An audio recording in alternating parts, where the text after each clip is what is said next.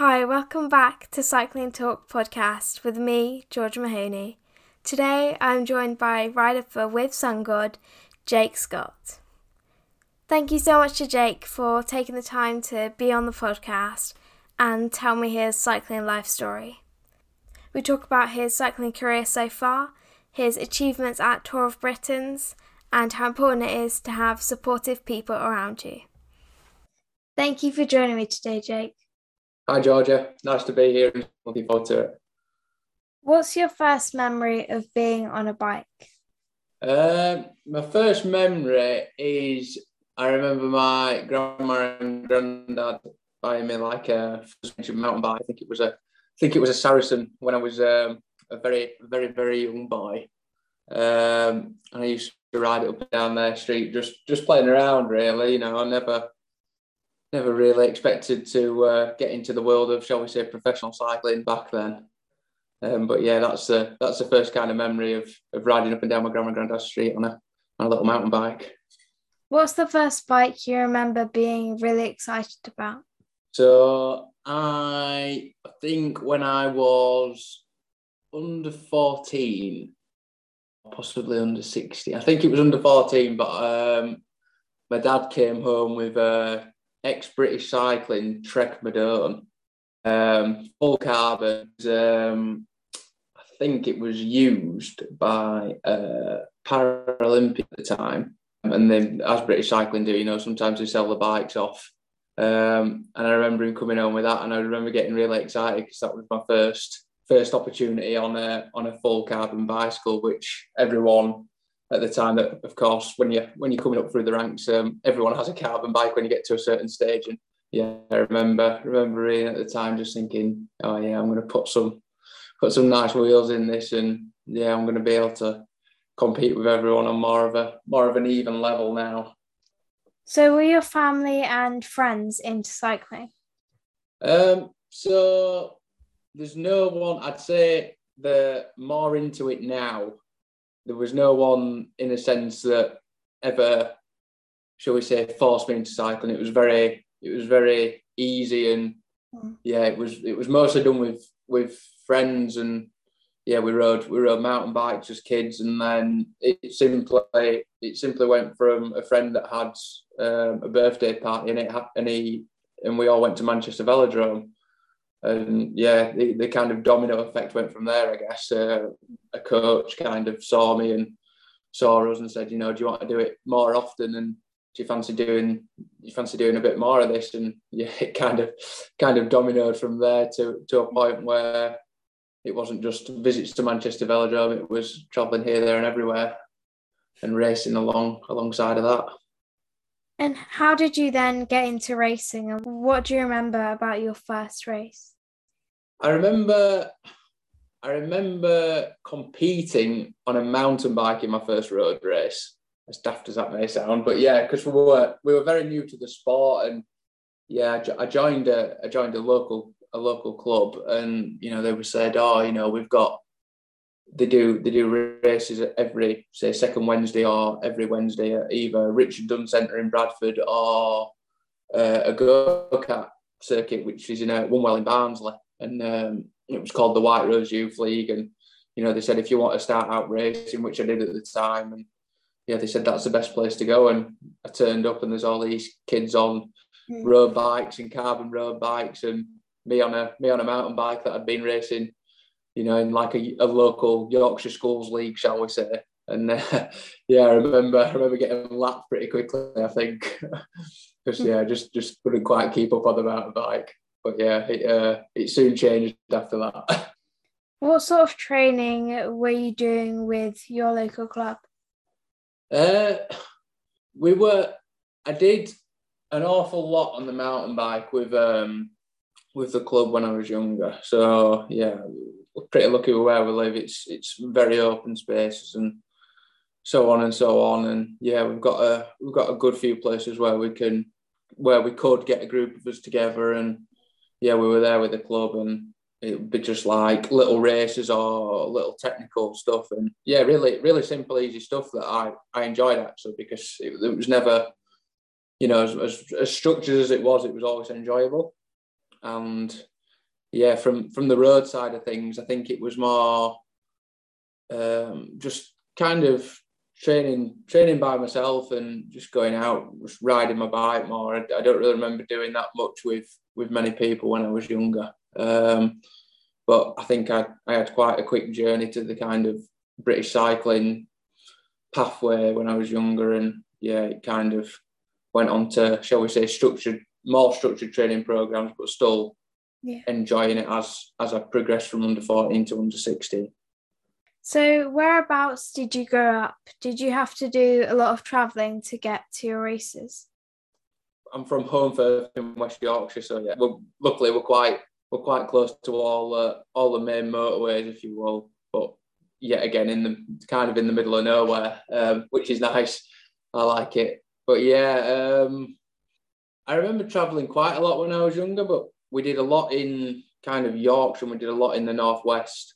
So it's, I think it was more when we got to the national kind of races where some weeks I remember being in Bristol or so on, or, you know, Solihull or something like that, which probably if I was to drive it now, we'd just be like, oh yeah, that's fine.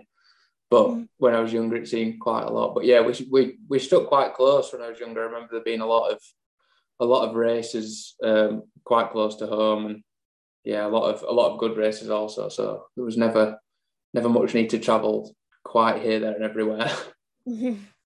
What do you remember about your first national race? My first national race? That's a good question. I can't remember to date the first national race, but the first one that I do remember of, if it was my first national or not, I'm not too sure, but was actually, as I said there, I think we were competing in Bristol. And I was trying to think back to this earlier, and yeah, I actually won that race. So if it was the first national I did, I actually won it, but I don't think it was.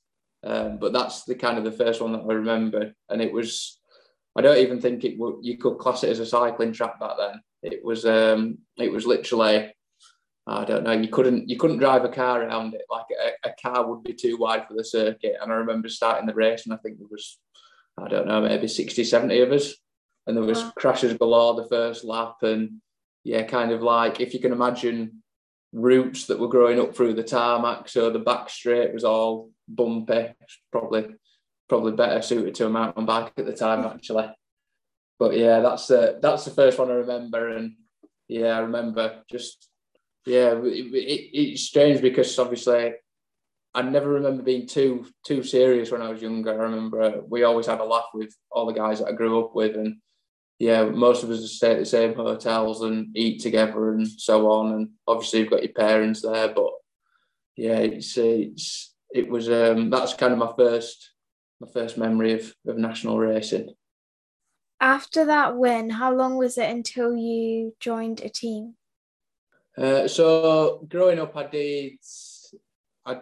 joined the club, so I was with Holme Valley Wheelers, and then I went to ride for Planet X as an under-16, so you could possibly class it as a team, but it was more kind of fought individually because, you know, I didn't have teammates per se. But yeah, that was from there really. It was, I'd say, from 2016. I've been pretty well supported, is probably the best way of putting it. What was your first international race? Oh, that's a good question. I remember going to Belgium on the GB Talent Team programme, and we went to do like a local commerce type race, and I think we were in West Flanders at the time. And I can't think exactly what the town's called, but not that it matters. But yeah, we were in West Flanders. And we turned up to this race, and yeah, I remember that kind of being my first real experience of it. And again, kind of like I said a moment ago, there we were all still very much friends when we were all on the talent team, and it was all a good laugh. And it's funny, you kind of still hear about it now, but of national teams that turn up to say under 16 races in Belgium and come 1, 2, 3, 4, 5, and 6. and we did that. I think we were like first, second, third, fourth, seventh, eighth, and 10th, or, you know, something along them lines.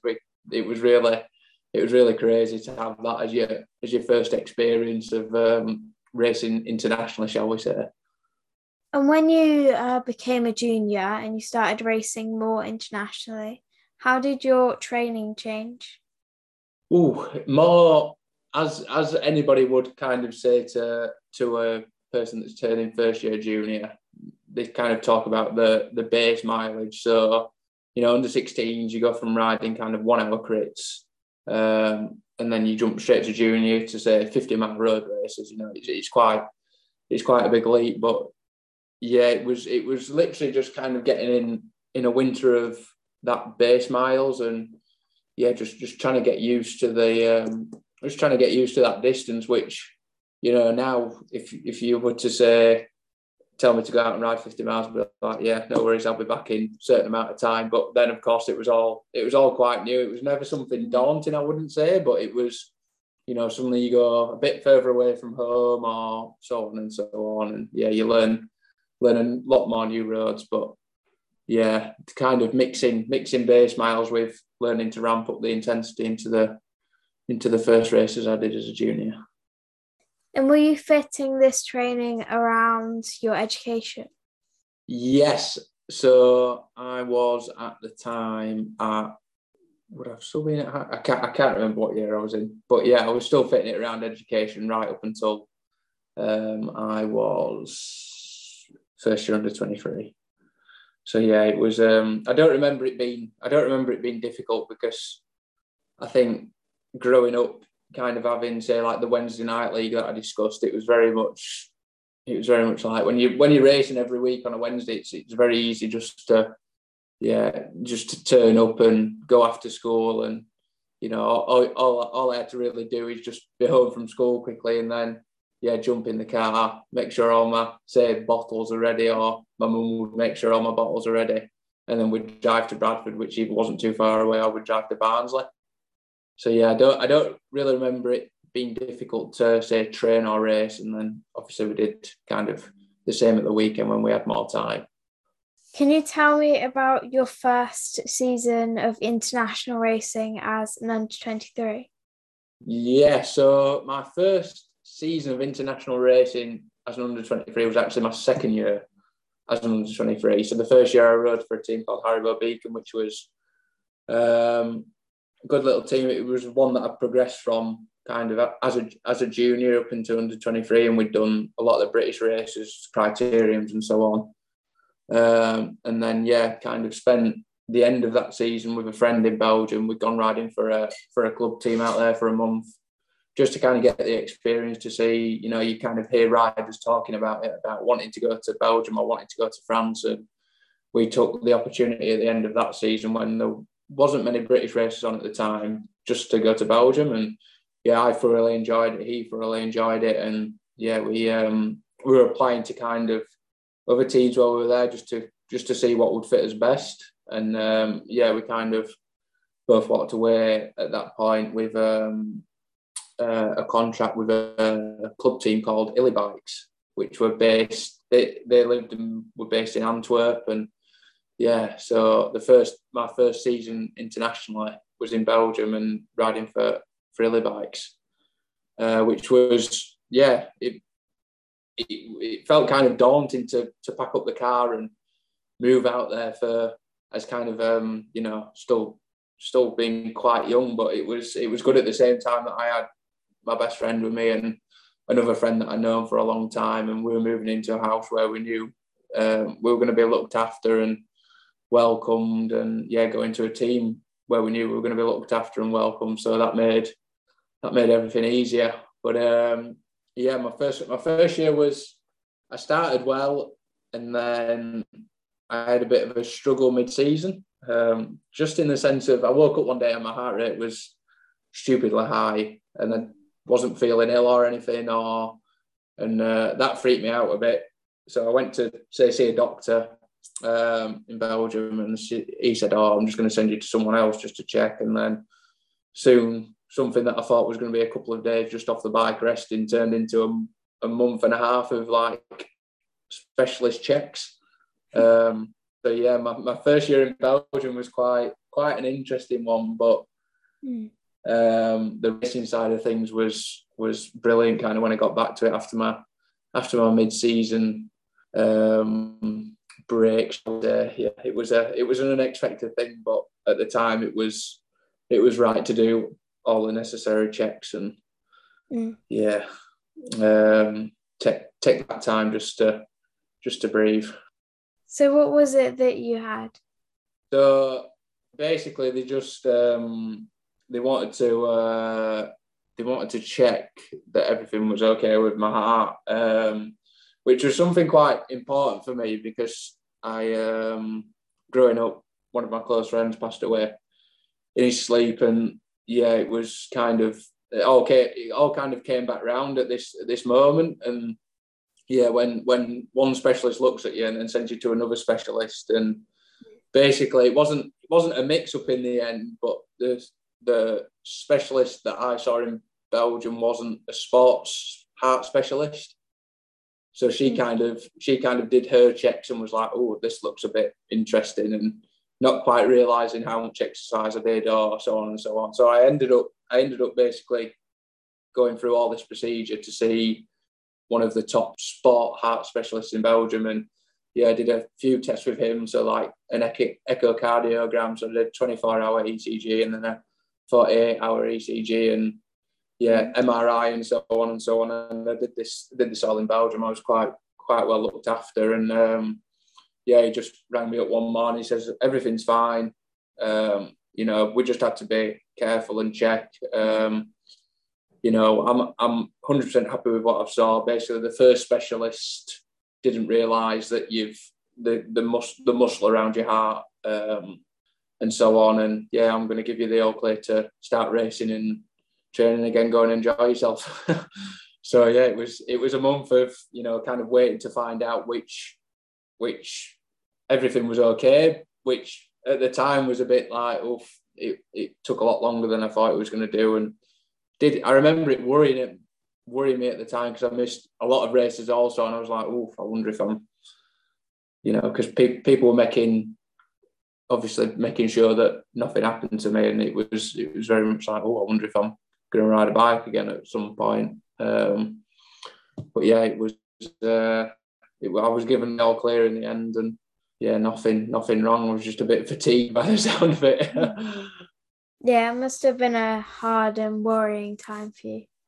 Yeah, but I spent a good month in Belgium just kind of enjoying myself and just relaxing. I really got to kind of see the other side of Belgium, if you will. I was very serious when I got to Belgium, and you know, really wanted to become that professional cyclist. And kind of in that mid-season month that I took off in, I was eating all-you-can-eat ribs and drinking a few beers with friends, and yeah, kind of taught me a big lesson in the sense of learning to relax as a cyclist as well, actually.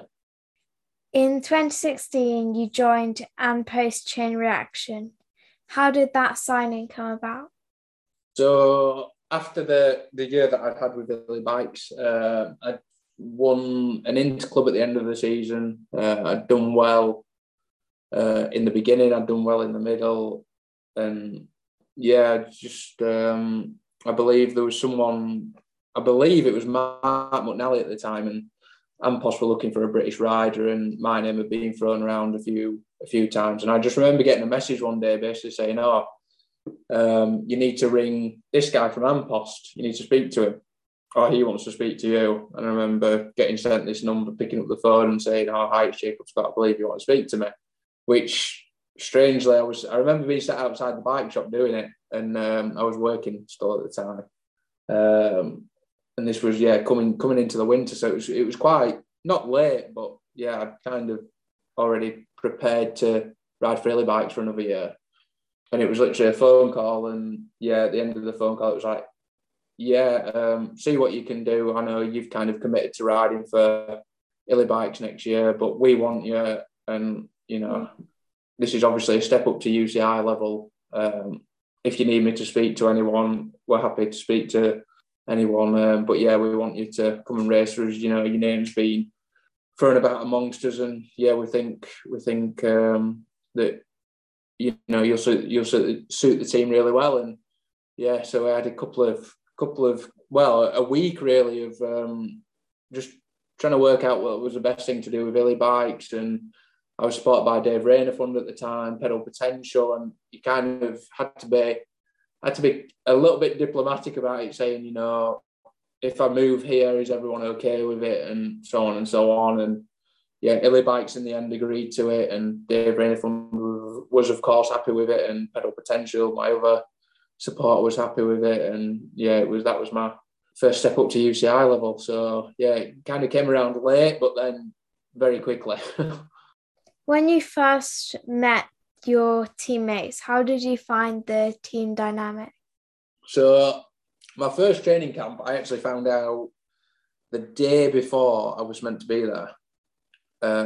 I'd messaged a friend in Belgium, because he knew one of the Soigneurs who worked for An Post, because, you know, it was a Belgium, as much as it was an Irish team, it was all set in Belgium. And he actually lived literally 5 minutes up the road from where I was living. And I messaged him and said, oh, I haven't heard from anyone from An Post in literally the last few weeks. You know, I know they normally have a winter training camp around this time, but I haven't heard anything. And he messaged the Soigneur, who I yet didn't know. And he sent me a message. He said, you better pack your bags. You're supposed to be on training camp tomorrow. And I was like, oh, I hadn't heard anything. No one had sent me an email or anything. And yeah, it was just literally a mishap and a miscommunication of things. And yeah, so I remember packing my bags pretty quickly and kind of, I won't say being thrown into it, but yeah, being booked a flight to Calpe the next morning, and yeah, turning up to a new team, if you will. And it was the first year of An Post was very, yeah, it's very different when you're a younger rider walking into an older team. It's like I said, it can be quite daunting. And the funny thing is that the thing with An Post in 2016 was there were a lot of good riders there, but a lot of good riders that were, I would say, unsure about where they wanted to go with their career. Mm. So it was very hard to kind of be positive at points, because a lot of them were ready for quitting and a few of them were quite negative. So you kind of go out training and they'd be like, oh yeah, you don't need to be doing this, you don't need to be doing that. And you'd be thinking, well, hold on, this is the way I've been taught to do things. And yeah, so I found that battle quite hard, but the younger guys amongst the team were a really good group of lads, and kind of settled in well with them. And yeah, as much as I was on a lot of races and a lot of training camps with the older lads, and yeah, never had anything against them and got along with them, you know, all super well. But yeah, at the end of the year, out of 16 riders, there were only 3 of us kind of left / stayed. So yeah, there was a very big turnaround the first year, but I kind of turned up, and yeah, as this late addition to the team, if you will, I was very much thinking, oh, you know, An Post has a massive race calendar. I'm sure I'll get to do something with these older lads on the team. You know, I might not be able to do exactly what I want or as much as I want, but the best way of showing it is on this December training camp and then the January training camp. Mm. And yeah, kind of turned up on the January training camp as well, and yeah, just I won't say tried to show who I was. And yeah, we had some kind of simulation races and some long training rides, and yeah, kind of got put in the first race of the season and went from there. I think I ended up doing the most races out of the team that year, so yeah, kind of unexpected in a way, but it was a great way to introduce myself to a UCI team, because I don't think I've done as many race days in a year since. That season you did your first Tour of Britain. Talk me through what that was like and the racing experience that it gave you. Yeah, so Tour of Britain, it's as for a British rider, it's obviously it's the one you want to go to. And kind of, you know, as much as An Post was an Irish / Belgium team, it was, you know, obviously I felt very close to Britain, and Chain Reaction is British. So it was still quite big and quite, yeah, it was quite prestigious. And yeah, it was a shock to kind of turn round in the end and have the manager say, yeah, you're going to Tour of Britain. But I think he was very ready just to kind of, after all the races I'd done that year, he was very ready just to kind of put me on the next step, just to seeing exactly where I could go. But yeah, it's always difficult because Tour of Britain it's a 6-man team, and with a lot of races you go to can be 7-man teams or 8-man teams, and especially back in 2016, a lot of races were 8-man teams. Now it's 7. So yeah, when you go to Tour of Britain and it's 6, it's suddenly like it can be very difficult to get into that 6 sometimes. And you know, even now with you know, when I've been at Swift and Canyon, Tour of Britain comes around and you think, ooh, you know, am I going to get in the team? And yeah, to kind of be rewarded at the end of that season and just go into it with absolutely no pressure whatsoever, other than just ride the bike race, settle amongst the world's or some of the world's biggest teams was a great way to start my first Tour of Britain. So yeah, I was quite obviously very happy at the time with it, but it's just amazing to. The first experience of racing on home roads was great, and a memory that kind of, yeah, especially for Tour of Britain, that I'll always remember. You continued riding for An Post in 2017. That year, you did quite a bit of racing in Belgium. How did you find travelling out and spending weeks out in Europe? So from at the end of 2015, when I moved to An Post, well, kind of one of the conditions of being on, shall we say, the Dave Rayner Fund, and one of the conditions of being at Pedal Potential were to stay out in Europe. So the transition went very smoothly for me, in the sense of where I stayed or where I lived in 2015 was very close to, you know, Belgium's quite a small country, or a very small country. So to get round it is easy and simple. But I think, as I mentioned earlier, this one year I lived 5-10 minutes up the road from where I used to live, so it was a pretty easy decision with the Dave Rayner Fund and Pedal Potential and the team just to stay out in Belgium. I don't remember coming back that often, other than in the winter. Kind of when the season was done, I'd always come home. But yeah, I really. It was so much easier living out there, I think, with the amount of race days I did and the amount of travelling that I did from Belgium itself, to have then added on the British side of things would have been, yeah, very difficult. I think I'd have had to either miss certain races, or I wouldn't have maybe got so many races. And yeah, it was from a financial point of view, it was actually easy to stay in Belgium also. So you went back and competed in the Tour of Britain for the second time that year. This time you came away with second in the mountains classification. Can you tell me about the stages and what it was like being in the running for that mountains classification? Yeah, it was, I remember kind of going in and wanting to do something, shall we say, more. I'd gotten a lot of breakaways that year. I'd been going well up to the Tour of Britain, and yeah, we kind of went there and got in the breakaway and kept getting in the breakaway and then kept going for the mountains classification. We kind of wanted to again show that I was a British rider on British roads, and yeah, it had come to the point in the end. I think we finished in Wales that year, and I can't quite think which city we finished in. However, we got to I hadn't worn the jersey for the first couple of days, and then I kind of said to myself, oh, I want to get a KOM skin suit, and I want to ride the time trial in a different skin suit. Just I thought, kind of still being younger, I thought, oh, that'd be a nice thing to do. And yeah, I kind of rode into the time trial in the skin suit, got it I think the day before or a couple of days before, and I wore it right up until stage 8. And then kind of set off from stage 8, really tried my best to get in the break and kind of cement the jersey, if you will, because I knew it was still close. And I just kind of remember putting so much effort into secure the jersey that I actually put too much effort in, because it was kind of one of those starts where there was never going to be a breakaway allowed to go. And I remember getting to the first KOM classification and, you know, nothing had gone. And I was just absolutely spent. And I just remember starting this climb and thinking, I just haven't got any energy left. So yeah, I think I lost.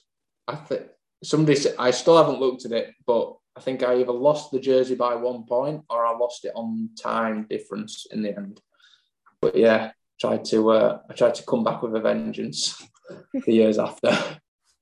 So the following year, you signed for One Pro Cycling. What were some of the highs and lows from your year with that team? Yeah, so what One Pro was a team that had obviously been Pro Continental before I joined them.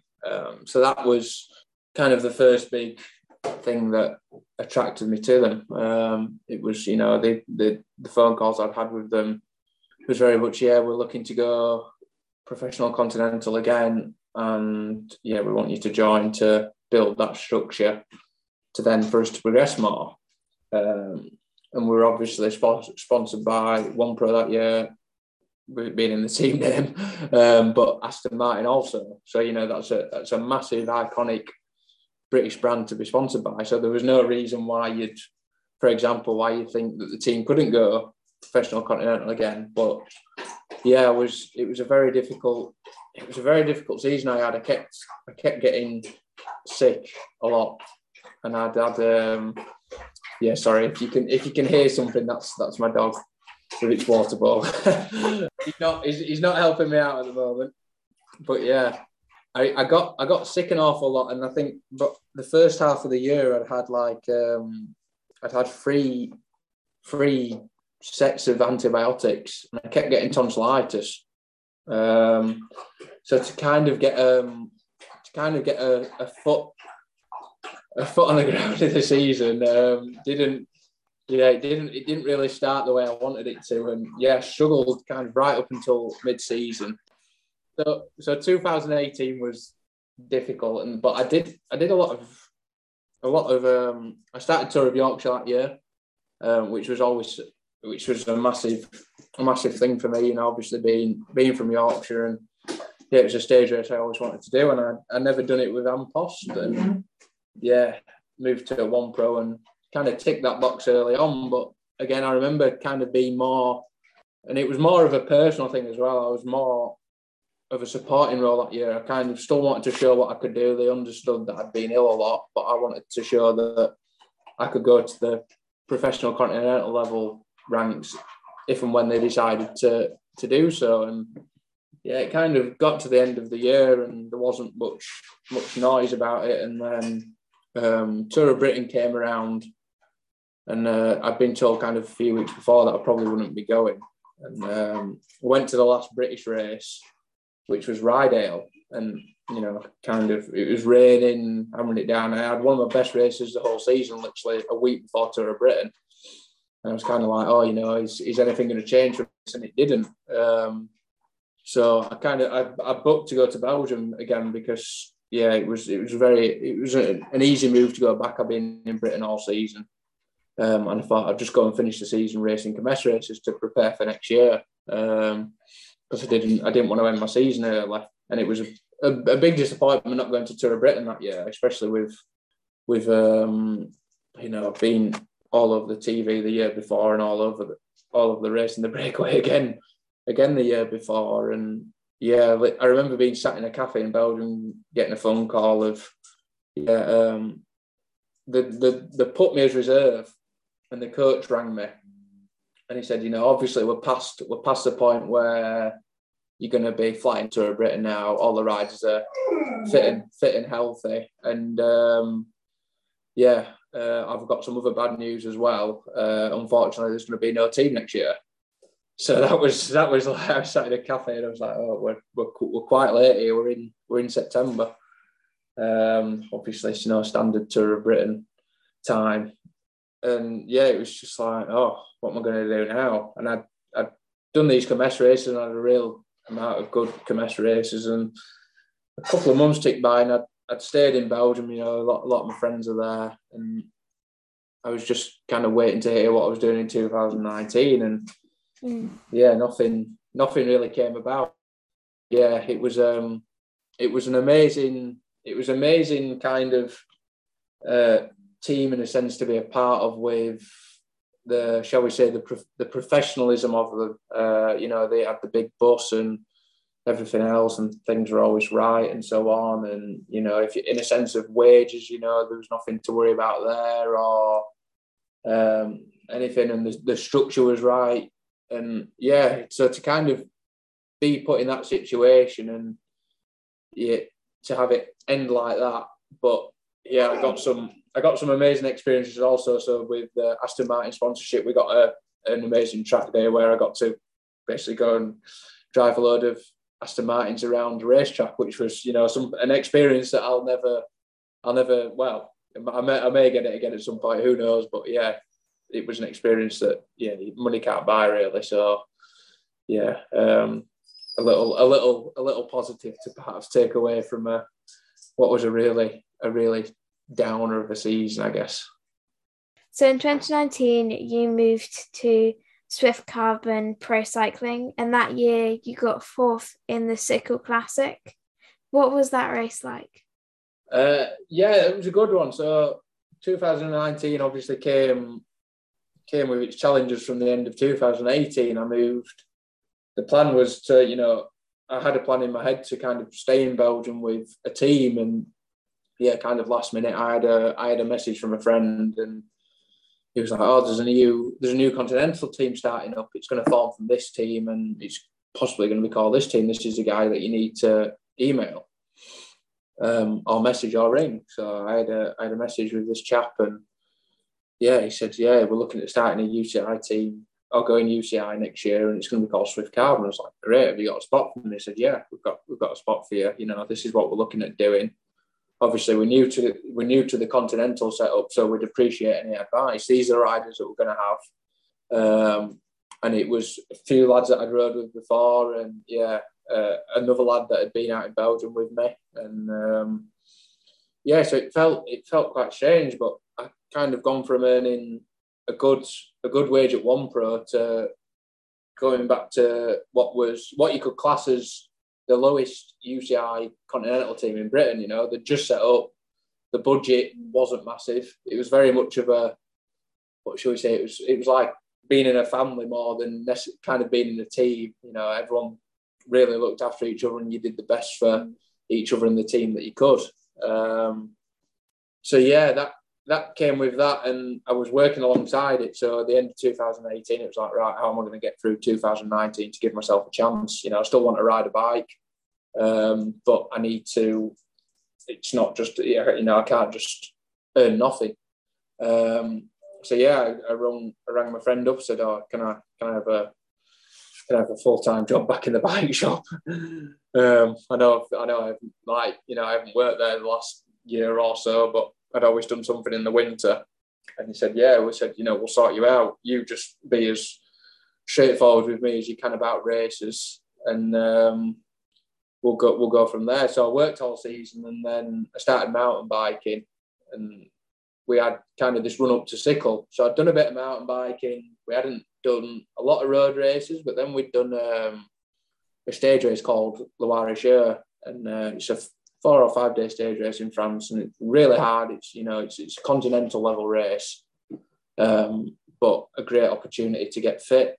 And I remember coming out of there, and funnily enough, I looked at my training this week of what I did, and I think between that stage race and Cicle Classic, I rode my bike for about, we finished that on Sunday, and obviously Cicle was the next Sunday. I think I rode my bike about 5 or 6 hours that week, so I really hadn't ridden a lot. But I came into Sickle fresh, and yeah, kind of, it's one of those races where you don't need any bad luck unless it can be raced over. And I don't remember having any bad luck. I might have had a punch on one of the sectors, but got back. But yeah, I just remember it kind of, I hadn't had many results before then, and kind of the fourth at Sickle that year was a big boost to kind of say, "Oh, I'm doing the right thing this year," you know, as much of a as much as I struggle, it's kind of, as it is working and training and going out in the evening when you get home and so on, you know, kind of finish work at 5, home for 5:10, out on the bike at 5:30, ride 2 hours, have your tea, go to bed, get up, work in the morning. It was obviously a big commitment in 2019. So when I got fourth at Cicle, it was like, you know, it might actually be worth it this year. And yeah, that was a massive confidence boost for that season for sure. You did another Tour of Britain, and this time you took away the mountains classification win. Did it mean even more to you to win that because of your battle for the KOM win in 2017? Yeah, it was massive in general, I think, just because of what I've mentioned previously there about, you know, just the difficulties that I had in 2019. And yeah, it was. I remember crying after the Tour of Britain in where I lost out in 2017. I remember my mum had come down to visit me with my auntie, and it was a complete surprise because I hadn't seen her for a long time, or either of them for a long time. You know, I bumped into them that week, but not really got to speak to my mum. Said, "Oh, you know, we've come down to celebrate." I was like, oh, well, there's not much of a celebration anymore. I remember crying there, which is something I never do now, you know, but I remember just being younger, and at that time it was very much, if you kind of do these things, you know, you'll progress further.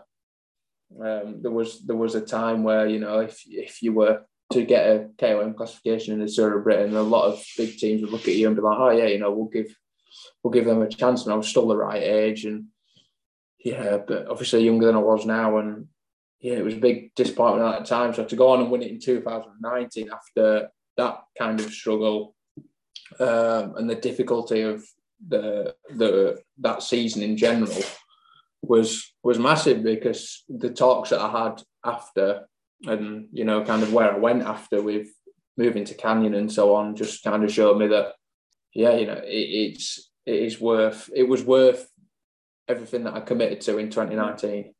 So absolutely.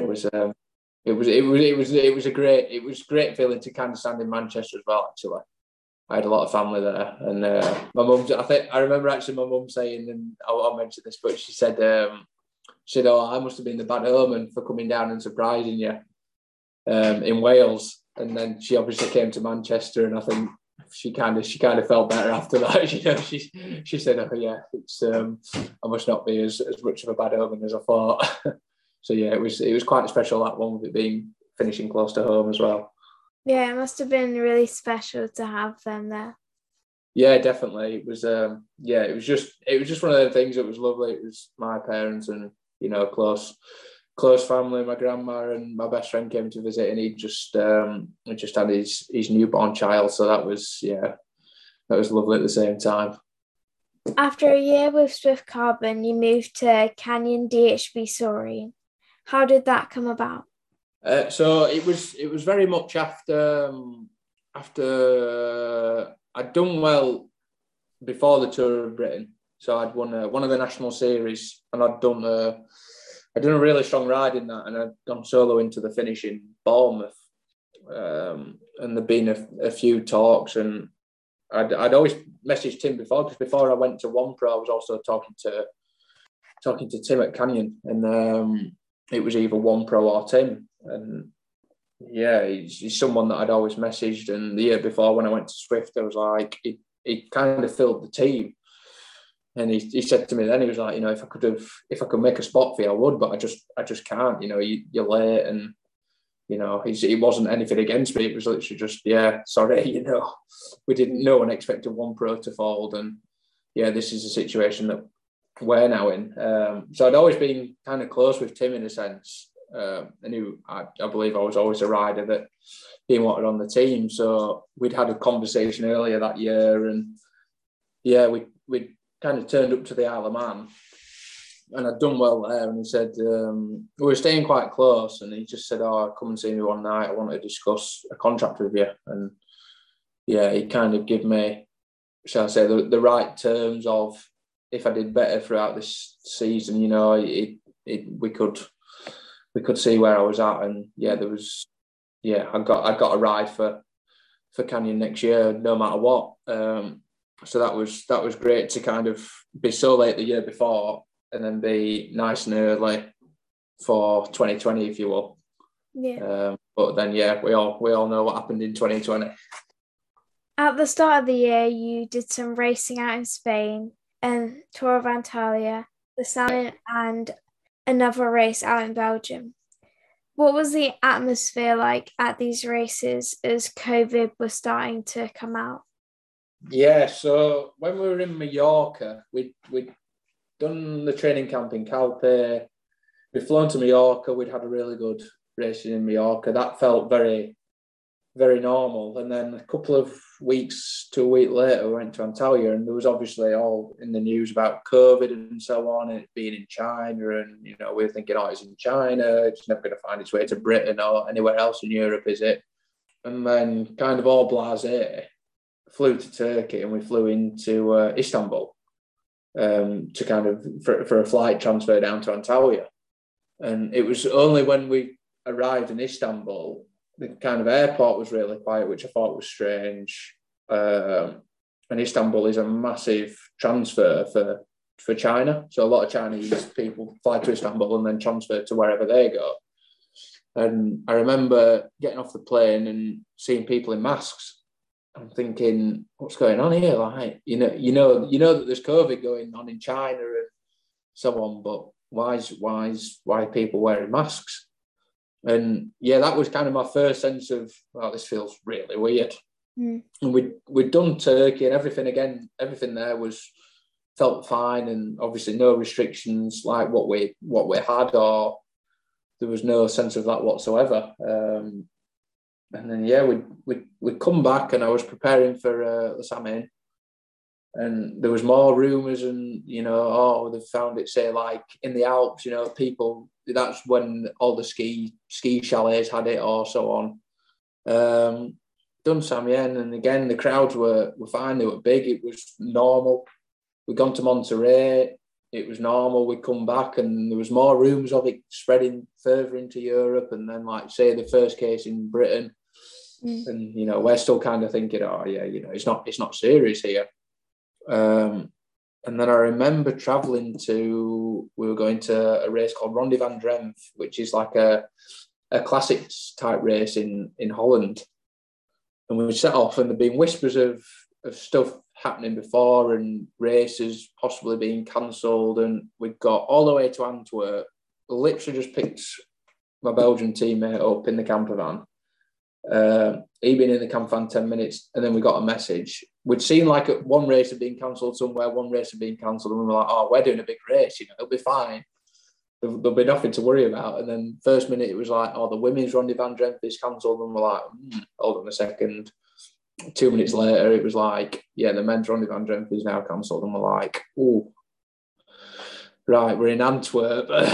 You know, we've technically still got like another 3.5 hours to travel or something. And yeah, we turned around, literally dropped my teammate back off where we picked him up from 20 minutes later. Got back home to Britain, and I think I remember kind of sending a message to the lad who I used to work for, and I said, oh, you know, we don't know how long this is going to be off. Can I come and work back in the bike shop for a bit? Because, you know, we might be off for a month here or so. You know, we knew it was going to be a bit of a break. Said, oh, you know, I want something to do.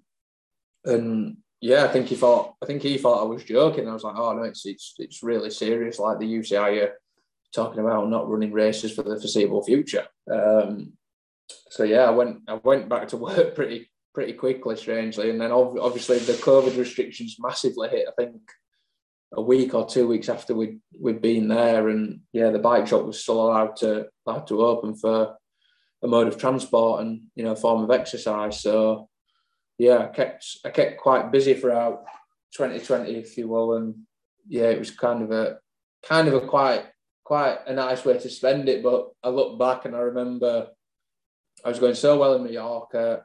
I'd had a bit of not so good in Antalya, but then I came to the classics racing that, you know, we were just about to. We were more getting into with Samien and Monterey. and I was absolutely flying. I was probably in the best condition in the early season that I've ever had.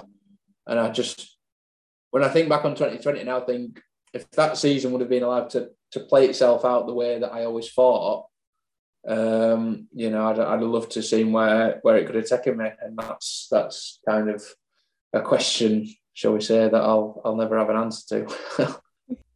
Sounds like you were quite lucky to be working in the bike shop so that you had something to do in lockdown when a lot of people couldn't really leave the house at all.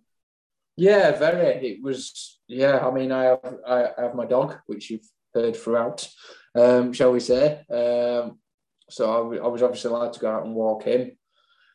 I was working in the bike shop and then obviously trying to train, and I kind of felt not guilty at points, but it was like, you know, I have actually got genuine reasons to be out here. And, you know, obviously some people were not allowed to be out, some people were in flats, and, you know, we're very lucky with where we live, and, you know, it's all very, very outdoorsy. You know, I was still at mum and dad's, and we've got a nice garden, everything, but obviously a dog can't be walked in a garden. I couldn't work from a bike shop at home, and I couldn't, obviously, you know, I was allowed out for sporting exercises as an elite cyclist. So yeah, I was very lucky, but it dawned on me a lot of probably how unlucky some people were and so on. You know, there was a lot on the news about people living in flats in London, and it was kind of like, oh, I kind of feel like I'm in a different world to everyone else at some points. But I was still very, very aware of COVID, and yeah, being careful, shall we say. I kept myself to myself very much. You continued to ride for Canyon DHB Sun God in 2021, and your season started with some Belgian races in March and then Tour de la Mirabelle in May. How did you feel your season started? Oh, not as good as I'd hoped. I remember, so it was kind of from the year before, we'd had the training camp into a nice succession of races before Samyen. And then 2021, with all the restrictions and so on, I'd missed the kind of abroad training. I missed the Tour of Antalya, the Challenge Mallorca. And I tried to kind of train similar, but obviously at home in Yorkshire. And I remember getting to Samyen flying, but we had a bit of bad luck with the team. And yeah, just had a really unlucky day. And I remember being really frustrated. And I think that frustration kind of carried on throughout the first half of the season. Everything just felt wrong. Like we jumped on new bikes, and it was still Canyons, but a new kind of frame, and just couldn't quite get things right. And it took to the middle of the season. I went to see my bike. We'd been to Tour of Slovenia. I kind of done some good racing in Slovenia, but still not where I wanted to be. But done some nice things where it was kind of like I am going well, and I am good, but I'm still not quite the mentality of, yeah, I can win here or I can do this, which is, you know, when I get in a rhythm, it's very easy for me to be like that. Yeah, it took me to go and see my bike fit guy, and I spent a couple of hours with him, just re-went over everything and, you know, looked at everything. And yeah, he said, you know, give it 2 weeks now, give it a week, see how you feel. And I remember we had Otley Crit and then Ilkley Criterium. And I turned up to Otley, and I was going quite well with this new position. And I was like, yeah, I feel comfy. You know, it was actually a big drastic change to where I had been before position-wise. And I felt good at Otley, but not, you know, winning Otley. And then we kind of went to Ilkley, and Ilkley's a really tight circuit with the climbing. And yeah, I was just like, sometimes when Tim shows up to races, he gives you a good mentality. He's like, yeah, I want to rip this race to pieces. And, you know, by the end of it, I want like a, you know, 1, 2, 3 or something like that, you know. And you kind of, if you buy into it, you can get really hyped up by it. And yeah, I kind of came out with Ilkley, and Reese had won, I was second, and Thomas Main, my other teammate, was third. So we did a, you know, 1-2-3 that night, and yeah, that was the kind of first race where I thought, oh, I sat on the front. I'd started at the back, moved up, ridden over everyone, and then just kind of set the pace most of the race to make the group as small as possible. And we'd done that as a team, and I did a lot of that work, and I bought into that. But then the difference was that compared to previous races is that I had that power in the end to then like attack over other riders and follow other moves to then kind of ride solo to second. And that was the kind of switch that I think ignited me into 2021. But yeah, it was half the season basically gone bye-bye then. Mm-hmm. Yeah, so a bit later than planned, but yeah, glad. Sometimes I remember an old teammate always said, you can always count on Jake. If he's not flying in the beginning of the season, he'll be flying at the end. Well, you're definitely flying in September for the Tour of Britain. It was massive for you. In the first stage, you were in the break and won the first two KOMs and sprints. Talk me through that first day. Yeah, so we turned up to Tour of Britain, and I'd been on a really good run of form since I'd won the National XM Championships. I was going well in the foreign races. I was going well in the British races we'd done, and yeah, I just run into it going on a nice cloud of form, if you will. And we turned up, and I remember we had the meeting in the camper van, and Tim kind of said to me, he was like, KOM jersey this year, Spot, which is my nickname. If anybody doesn't know that, you know, they call me Spot. And he's like, what you wanting to do this year? And I was like, oh, I really don't know. You know, part of me, you know, I've already won a KOM jersey in the Tour of Britain, and it's not that it's above me, but it's my sense of I'd quite like to do something different. But at the same time, it was like, oh, a day in the break on the first day isn't too bad. And Tim kind of said to me, well, see how you feel, you know, we're going to put you on breakaway duty as a person, you know, there's going to be four of you looking for it, or three of you looking for it, you're one of them.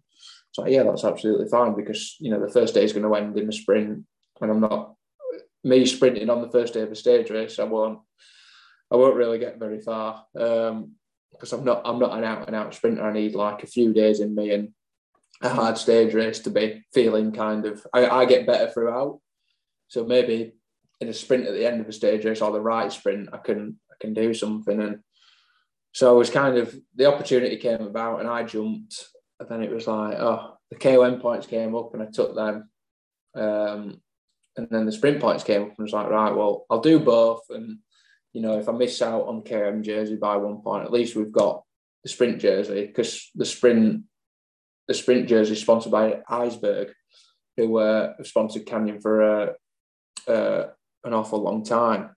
So to kind of, you know, make them happy as a sponsor as well, it was that was in the back of my mind. But yeah, I obviously had both jerseys by the end of the first stage, and it was very much like, oh well, you know, at least I've kind of ticked that box, and if it doesn't go right this week now, then hey ho. And then the second stage kind of jumped into that, and it was like, oh, I'm in the breakaway again. And yeah, it didn't take much to, or it didn't feel like it took much to get into it.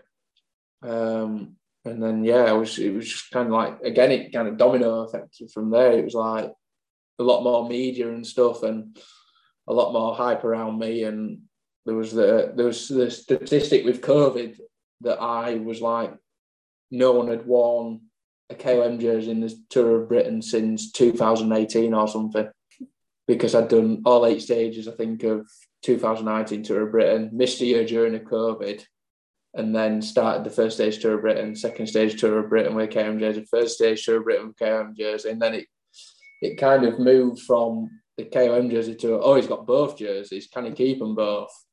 So I kind of rolled into that thing then of like, yeah, you know, the team's still not sure what it's doing again next year. What can I do to give the team as much media as possible? And yeah, just went after two jerseys in the end. And part of me was a bit, I don't think cocky is the word, but I was a bit like, if I can get both of the jerseys sealed by stage six, or at least get enough of a buffer where, you know, people won't even think about taking them off me. I can ride stage 7 and stage 8 exactly the way I want, which some people would probably say, oh, after being in the breakaway for 6 stages or having the team time trial as well, that's probably saying, you know, you've got the best legs ever or something like that. But I do get better by stage races, and the last kind of 3 stages have come around, and the third to last stage was like rolling into Newcastle. It's a stage that suits me perfectly. And there was a big breakaway gone up the road to kind of mop up all the points, and they were all first cat climbs that day. So there was, ended up being, I think, 8 riders up the road. And it turned out if I took the last points on the road, that I could win the KOM jersey that day. So I rode kind of as easy as possible to take the points, but to also set myself up for the finish, or to set us up for the finish. And literally, I remember coming into the last climb where it was all going to split, and everyone knew it was going to split before the finish. And I punctured, or I double punctured. And I was like, oh, and I thought, I'll come back through the convoy and I'll get in just before the climb. And then we kind of, some people know the word, but yeah, sometimes they stop you coming back in the convoy. They call it a barrage. And yeah, I got barraged, and yeah, it was like, oh, that was it. It was strange. And I hadn't been disappointed that week, and I was suddenly disappointed because I was like, I've got such good legs. I still feel good. I've prepared for this, and yeah, the kind of the one stage that really suited me out of all of them. This happened, and I remember stood on the podium and I was really disappointed. And everyone was like, you've just sealed the KOM jersey. You've basically just sealed the sprints jersey. Why are you disappointed? I was like, oh, I just wanted, after everything that I've done this week, I just wanted that one kind of one day where it just be like, I can actually have a stage result. And yeah, I just really remember being disappointed. And it seems stupid now, but yeah, at the same time, I think, as a cyclist, you always want to get the best out of yourself, and especially when you're in such, when I was in such good form, it was like, yeah, it's a shame to have that issue. But yeah, it finished perfectly in the end, and yeah, sealed both jerseys on that day at the same point, and yeah, rode the last 2 stages I won, and got awarded with most. So we came to the stage in Aberdeen, and obviously, you know, it's a finishing podium. And I remember I was just like, oh yeah, I've got 2 trips to the podium, and the KM jersey and the points jersey, you know, it's nice. We're going to stand on the podium more than anyone here. And I remember somebody coming to get me and saying, oh, you know, you're on the podium first. And I was like, oh, like we'd put the podium jerseys on every other stage before we went onto the stage. So I was expected to be handed a jersey, and I was very much like, "Oh, that jersey!" It's like, is this not for the points classification? As the first award that was being handed out, and I didn't know, but I'd been awarded most aggressive rider throughout the tour as well. So that was a massive surprise, and something that, yeah, I was very kind of proud of as well, because it was just that surprise. So I ended up having 3 trips to the podium that day, and yeah, brought a lot of flowers and wine and etc. home, as well as jerseys and cuddly toys. What was it like going up on the podium and being at the start of races with some big like World Tour riders, and sort of knowing that you were being bombarded with the media just as much as they were? Yeah, it's a very funny thing, because you don't say, for example, the best explanation is Wout van Aert. You don't really see him in many races, and then he came to Tour of Britain, and then for so many days I was stood on the front row with him. You know, I'd probably never ever go up to him in a race and just decide to chat with him. But when you're on the front of the start line most days, you know, you just make polite and light conversation. You have, you know, a bit of a talk and a bit of a laugh just before the stage starts, just to kind of relax. And yeah, it kind of got quite used to that. But I also learned a lot from a professional rider point of view, where you see the guys that do media an awful lot. For me, it was very important because of everything that was going on with the team. So as much media and TV time that I could get to put Canyon, which, you know, we were at the time, on the TV, I was doing, because Tim was having some good conversations and with sponsors, and, you know, just wanted to keep getting the team out there. And yeah, but as from someone like from Van Aert, you know, he was very much, I want to do the least possible and get things done ASAP. And if you're not ready when I'm ready, I'm not doing it. which to me seemed like mad, but then I completely understand as well, because, you know, when you deal with media as much as he does, and some of the riders like Alaphilippe does, you know, you come to a race like Tour of Britain and you're a bit like, oh, I don't want to be bombarded. I'm out of here ASAP. So yeah, it was a surreal experience in some senses, but like before the race, because a lot of people are calm before the race, and that's the best time to have that kind of conversation with them. But after the race, everyone's stressy because they want to, you know, get in the bus and get to the next hotel. So yeah, but yeah, a very different feeling to be stood on the front and just chatting with some of the best guys in the world, if you will. The season finished for you with the national champs, where you finished 12th. Were you happy with how your season went? Yes, the back end especially. I'd say the last 3 or 4 months was something that, if someone would have told me before that I was going to win my first national title in a discipline that, you know, I've, as much as I'd grown up with it as a youth in mountain biking and everything, I'd have been like, yeah, really, or, you know, I went to the national XCM champs just kind of as a training ride. But I was flying, so I made the most of it. But yeah, it was a surreal kind of domino effect after that, in the sense of the national championships, then the national series title, and then representing Great Britain at the Worlds. Between that, winning the jerseys at the Tour of Britain, and like you said, all the media to kind of go with that, and all the support that I had to go and race the World Championships in Alba with my crowdfunding and everything else. And it was just, yeah, it was quite amazing, and gave me a massive confidence boost once again of, yeah, you know, I still really want to get somewhere in this sport. And although it might be getting difficult as you get older and people are getting more phenomenal at a younger age, you know, I've still got a massive hunger for it, and I can still do something in the sport. So yeah, it's given me a good drive, I think, for this year again. Can you tell me about your trip to compete in the mountain bike marathon world championships in Elba, Italy? It was very long. That's one way of putting it. But yeah, it started from the beginning. After winning the national championships, it was very much like, oh, you know, there is a world championships for XCM. How do I go about going there? And kind of message British Cycling, and I'd heard a few other guys that were basically already on the list for going, and I was like, well, hold on a minute, I'm national champion in this country, how come I haven't been asked to go? And I kind of messaged British guys at British Cycling, I was like, I want to go to the World XCM Champs, how do we make that happen?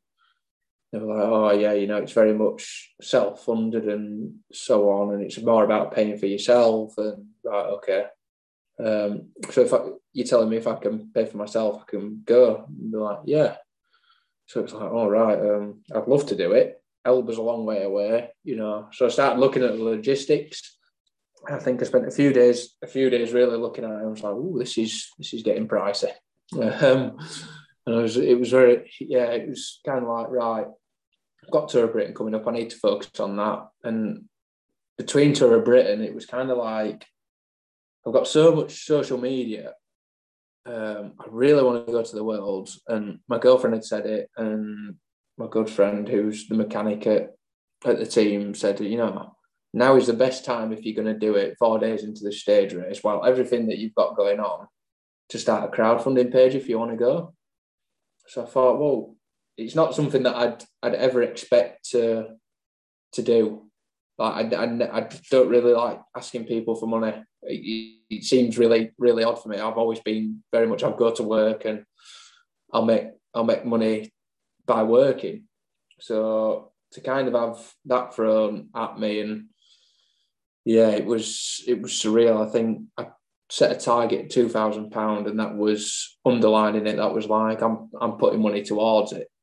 So I set the target at £2,000.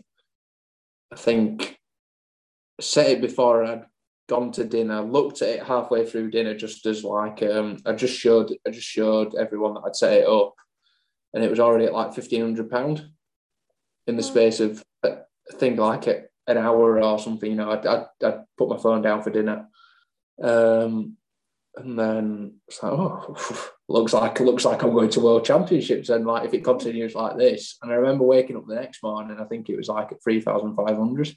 Wow.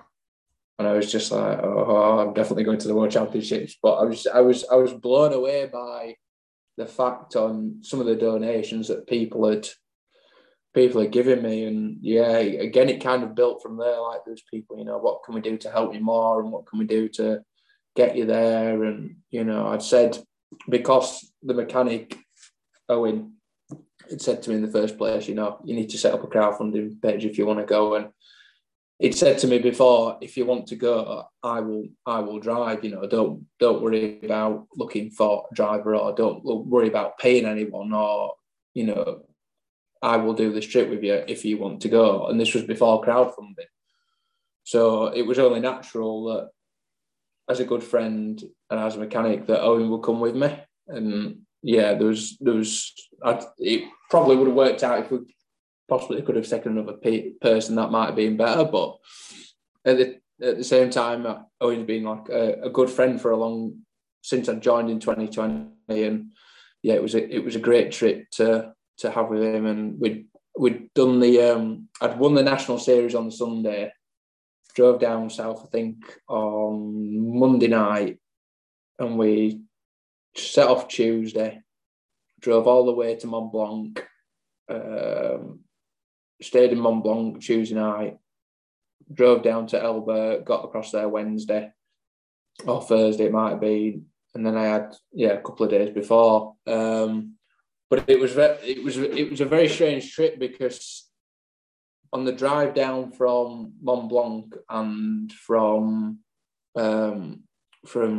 Ashford, where we basically set off from, I don't remember the trip, because I spent so much time on the phone trying to speak to people about going at stuff to do in, or basically contracting this year, because we still wasn't sure what was happening with Tim and Canyon. You know, I'd had a lot of media and a lot of results at the end of last year, and there was a lot of talk about, you know, going perhaps to a higher level. And there was people putting me in touch with people, and you know, I lost a lot of energy worrying about contracts in 2022. You know, as much as of an experience, and I'll always remember the experience of going to the World Champs and racing the World Champs in Elba. I'll always remember the same point of those, like speaking to just so many people trying to nail a contract for 2022. So yeah, it was as good a trip as it was also a frustrating one with the road side of things. But yeah, a great trip nonetheless, and we had a few stop-offs on the way back just to break it up. So now we're in 2022, and you've already done some racing both internationally and nationally, and on the mountain bike.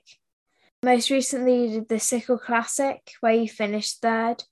Can you tell me about that race and your season so far? Yeah, so this season has been, how would I explain this season so far? A whirlwind of emotions. So things got confirmed for us to move ahead in 2022 with Sun God, you know. So we've lost the Canyon and the DHB this year, now called With Sun God. Things kind of fell in place, so yeah, I could give I could/can give it another full season, pretty much full gas, and yeah, not be working so much this year. And then yeah, everything was going pretty well. Kind of had COVID over Christmas, which was, a bit of a stress at the time, but again, probably the perfect point to have it.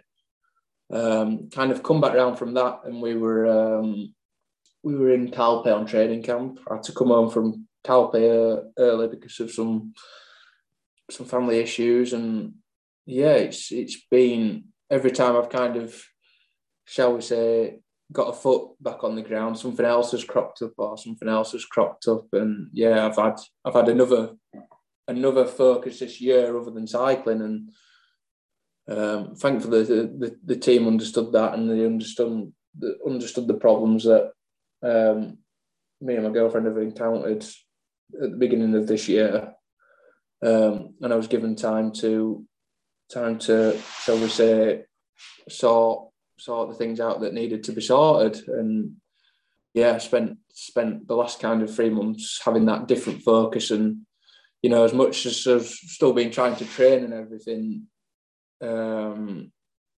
this was a big life changing situation, and yeah, something that I'm also proud of myself that I think I've dealt with pretty well, and still been riding the bike. So to come back round to where we are now, only, shall I say, the last couple of weeks has been a normal training routine, a normal eating routine, a bit better weather, which has helped as well. And that was, yeah, my run up to Cicle Classic. I'd obviously raced a bit in between. So I'd done Antalya. I did the first race in Spain with the team. And yeah, I'd done Monterey, and I think I've done a couple of others in between. And it's been a hard balance with everything else that I've kind of had going on. And yeah, up until kind of last week, I turned around and said to Tim, I said, I think I'm in a place now where I can really push on this season. Thank you for giving me the time to sort things out and letting me have the time to do that. Because they were very understanding with the situation that we had thrust upon us, if you will. And yeah, I turned around and said, look, I'm ready to race now again, like really race. And I said, I know I'm good. I said, I know I can be good in a short time. And yeah, kind of the last 2 weeks of, or last week or 2 weeks of really focusing and training kind of led to somebody's result. And yeah, it was a very happy moment in a sense, just because of the dealings of stuff that we've had this year, that, a good and happy moment for me, and a happy moment for my girlfriend, and a happy moment for my family. Of just, yeah, I'm, in 2 weeks I've put myself back on a really good track. I've taken everything to the point where I want to be, being really quite serious, running up to Rutland, knowing that if I have good form, that I can have a really good race there. And yeah, to kind of ride it the way I did, with some of the luck that we had also, like we started off and yeah, we had a big crash early on and lost Rory, and Bostock suffered a bit from that, I believe, and kind of got onto the sectors, and then Griff suffered. I don't know if you've seen the picture, but basically there's a picture of Griff, and he's literally just covered in blood, which I didn't know until after the race. So we'd lost him, and then yeah, I was quite nervous in the race. There was a lot of riders, and there was an awful lot of, the best way to describe it is just sketchiness. Like there's riders everywhere, and we came to the first sector, and I just thought I had so much momentum leading into like the climb on Summerberg. I just thought I'm just going to go to the front. Reese and Gibson were there, which I knew, they'd been there since the crash had happened. And I thought I'm just going to try and split the group as much as possible. There was two lads up the road and they had 7 minutes. And I thought if I just whack it over this sector and I come out of it with no punches and the rest of it, and Gibson, Reese are all right, then I'm going to keep going because I don't want to be back in a peloton. And it's, I don't really have that often. Like, I'm quite happy sitting in a peloton, but yeah, Cicle on Sunday, I was like, right, there's kind of two options here. We've got to bring this gap down because it's 7 minutes. It will do that naturally, but who's going to help us? You know, we don't have 6 rides anymore. There's 3 of us. So yeah, kind of did that, and the race went from there. Really got into a nice little group, and yeah, we got to the closing stages of the race, and Reese had come across with a few other riders, made it a bigger group. We went back over Summerberg for the last time, and I kind of lost Reese again, and he'd had a puncher, and the other lads had a puncher behind, and I was like, oof, I'm suddenly in a situation here where if anything happens to me, we're going to have a really bad day as a team. And I was kind of, I knew what to do, and I kept riding, and yeah, but there was 3 GB riders, 2 Rebel riders, a couple of other solo riders from teams. I was just thought to myself, I'm going to have to play it a bit smarter here. So yeah, kind of tried to let them do the work, but I wanted to minimise the group down, because I thought if I minimise the group down to a place where, say there's 5 or 6 of us again, rather than 10 or 11. If anything happens, then I can get a bike change pretty quickly, and I'm still in a good position. But then we came onto the laps. It kind of it split over the sector there, and yeah, I was trying to force everyone else to do something, and they were also looking at me to do something because I've been attacking quite a lot. And we'd come down through the finish, and there was, you know, the lap to go.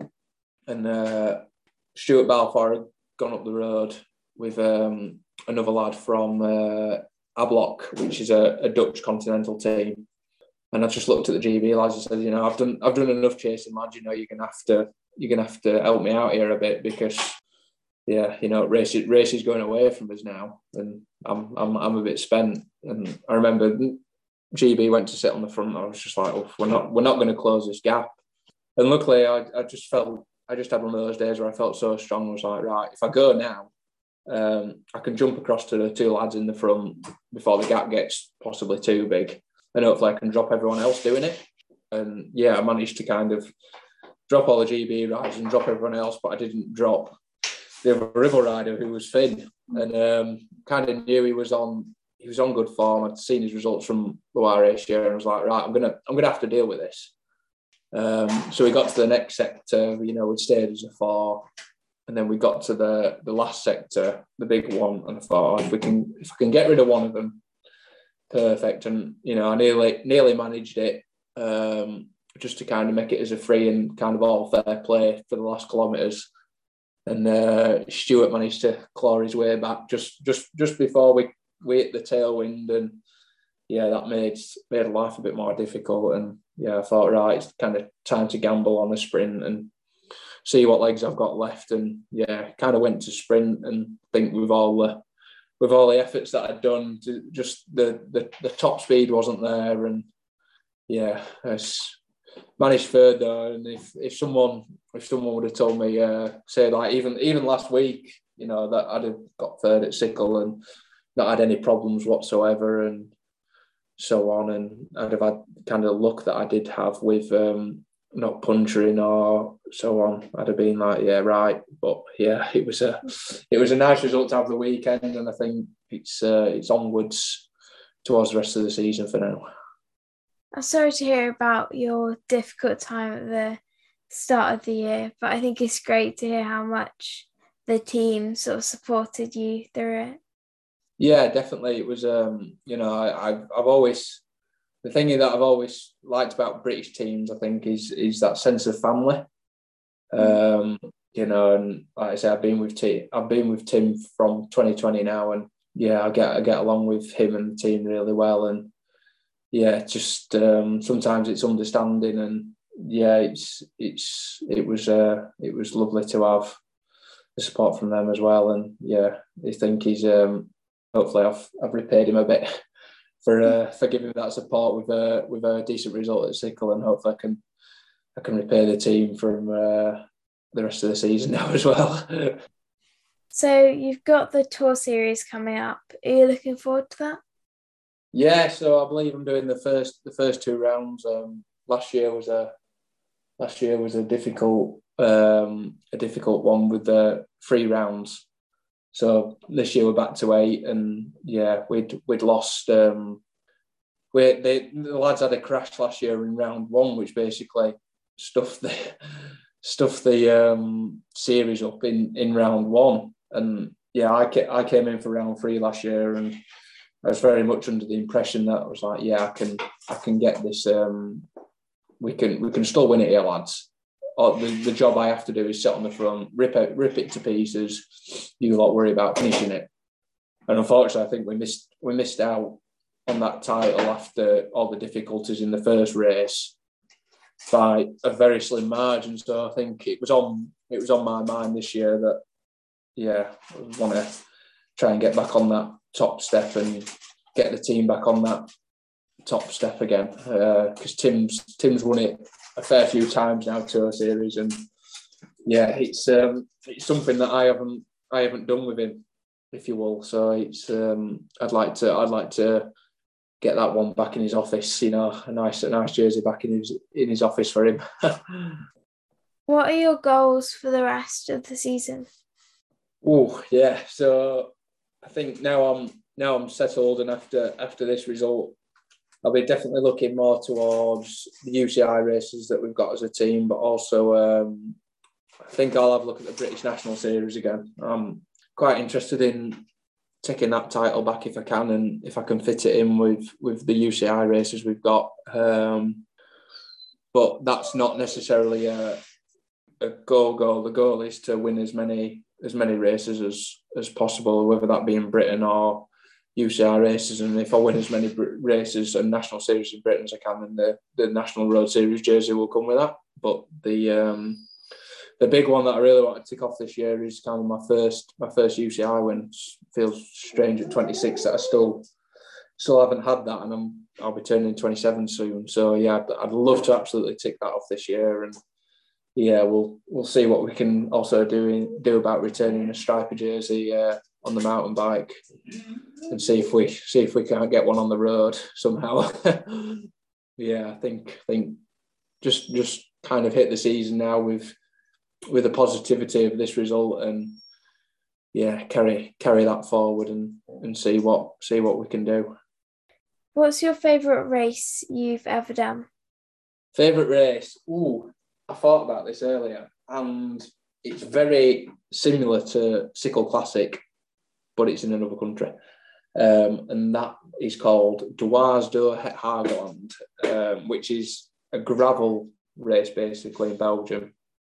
It was very close to where I lived. Yeah, it's just a race that, again, suits me very well. It's got more sectors than Cicle Classic, and yeah, it's probably my favourite race, but I haven't done it in a long time now. Is there a race that you would like to do that you haven't done yet? Yes. They're all your World Tour races, really. I'd love to do the World Tour Professional Continental Calendar, and really look at ticking those big races off. You know, of course, I think everybody's dream, if you want to be a professional cyclist, is your big classics like your Flanders, your Roubaix, and yeah, you know, I think if you don't start cycling with an aspiration of, say, wanting to ride in a Tour de France or a Grand Tour, then yeah, you don't really want to be a cyclist. Who's your favourite current rider? Ooh, that's a good question.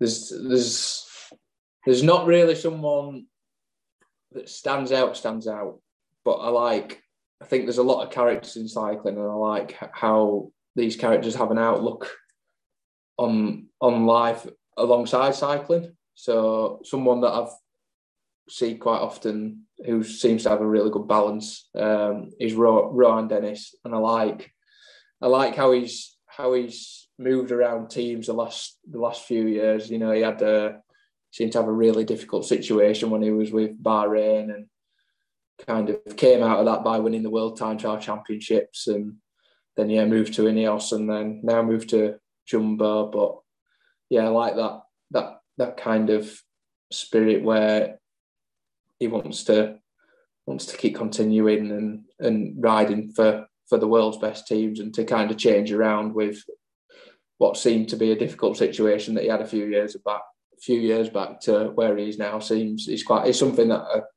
is quite good, I think. But yeah, alongside that, obviously, you're attacking riders. I love an attacking rider as well, and yeah, people who look up at lighting a race. I think that's when you're watching the big races as well. That always makes it interesting, and that's, I think, the way that racing is going now. The last years, so yeah, you kind of your Van Aert, your Pidcock, and van der Poel. All those riders, Alaphilippe. It's yeah, but I think I like that attacking sense of riding as well. I just kind of do it at a different level. Who's your favourite rider of all time? Ooh, I'm not sure I have one, but I mentioned the other day that I did. I did like when Peter Sagan came into cycling. That was very much the era that kind of I got brought up in, and I liked his not so serious outlook on cycling, and his kind of view to it. So yeah, he is probably one of my favourite riders of all time. Just his outlook on the sport, and I think he is one of the riders that changed the sport in a sense as well. What's your advice for young riders? Get involved in cycling. That's as simple as it sounds. I think to get involved in cycling, kind of figure out what you like, but don't ever take it so seriously. You can be very, and I mean that in a sense of you can be very swayed in cycling. It can be easy to get really serious, and it can be easy to lose, I think, what cycling's all about. And, for me, cycling's about having fun and enjoying it, but also being serious. And I think, if you're, for a younger rider, find a good balance between doing things. And if that's, as daft as it sounds, if that's still doing something else within the sport, like going riding your mountain bike or going riding a jump bike, something like that, then go and do that. But just find a good balance in the sport if you really want to make a career out of it. You've got 5 minutes before you head down to the start of a race. What's on your playlist to get you motivated? Oh, at the moment, it is 50 Cent. I've got back into a bit of listening to 50 Cent. So a bit of that at the moment. But I go between music quite a lot. So a lot of different stuff actually, and probably stuff that people wouldn't necessarily see as getting you G'd up, but something that speaks to me. Thank you so much for joining me today, Jake. Thank you for having me. I hope you liked my chat with Jake. Thank you so much to him for being on. I'd love it if you'd follow me on social media, so that's Instagram, Facebook, Twitter, and the GCN app. Don't forget to share the podcast with your friends. See you on the bike.